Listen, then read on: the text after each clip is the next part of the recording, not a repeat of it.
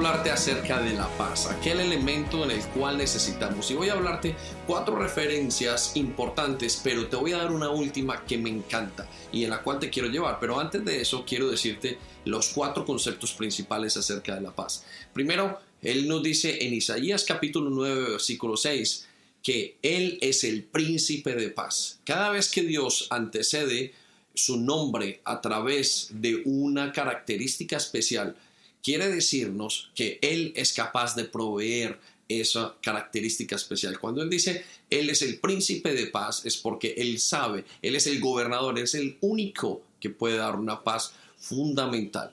El segundo concepto lo vemos en Juan 14, 27 y nos dice que Él da una paz muy diferente al resto del mundo. Mira, el mundo considera que paz es tener una cesación de conflictos, es decir, que no pasen más guerras. El mundo considera que paz es un estado anímico ideal. El mundo considera que hay la paz social es el, el cesamiento de la injusticia social. El capitalismo inclusive dice que la paz económica es el balance de la economía. Pero la paz de Dios es el shalom.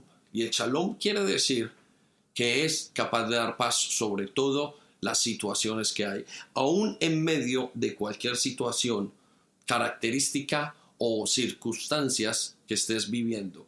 Lo que nos lleva a la tercer, al tercer punto o base para una paz que sobrepasa entendimientos y la encontramos en Filipenses capítulo 4 versículo 7. Él nos dice que su paz es capaz de sobrepasar todo nuestro conocimiento, todas nuestras ideas. Es capaz de estar en medio de circunstancias totalmente ajenas e inversas a nosotros. Por ejemplo, si estás en medio de un conflicto, Él puede traer paz en medio de una guerra a tu corazón y la guerra no acabarse. Por ejemplo, si estás en medio de un desequilibrio emocional, Él es capaz de traer paz en medio de ese desequilibrio. Eh, si estás en medio de la injusticia social, puedes experimentar paz. Si estás en medio de una crisis económica, aún sin pasar esa crisis económica, tú puedes experimentar paz de parte de Dios. Ahora, ¿por qué? Porque Él trae una paz que sobrepasa nuestro entendimiento. Eh, por eso la ofrece y es diferente a todas las clases de paz que el mundo pueda proveer. Él viene con una paz que pasa desde el espíritu hasta el alma y luego termina en, el cuerpo. ¿sí? Por eso es importante que puedas entender este concepto muy claramente, lo que nos lleva al cuarto concepto, y es que la paz de Dios viene simplemente por una relación con Cristo. En Gálatas 5:22, a medida que vas caminando con Cristo, Él nos dice que tú tienes un resultado solamente por caminar con Él.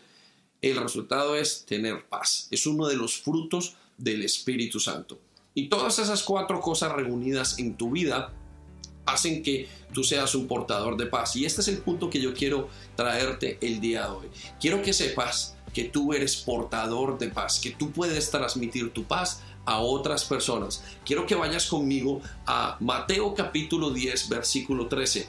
Y aquí decimos, tú puedes transmitir paz a otros. Hoy mismo quiero que sepas que tú puedes transmitir paz a gente que no tiene paz en medio de conflictos, en medio de cualquier circunstancia. Mira lo que dice en Mateo 10, versículo 13. Si la casa fuere digna, vuestra paz vendrá sobre ella, mas si no fuere digna, vuestra paz volverá a vosotros. Quiero que sepas que uno de los más grandes y más importantes secretos del apóstol Pablo era terminar cada una de sus cartas entregando y orando para que los otros recibieran paz.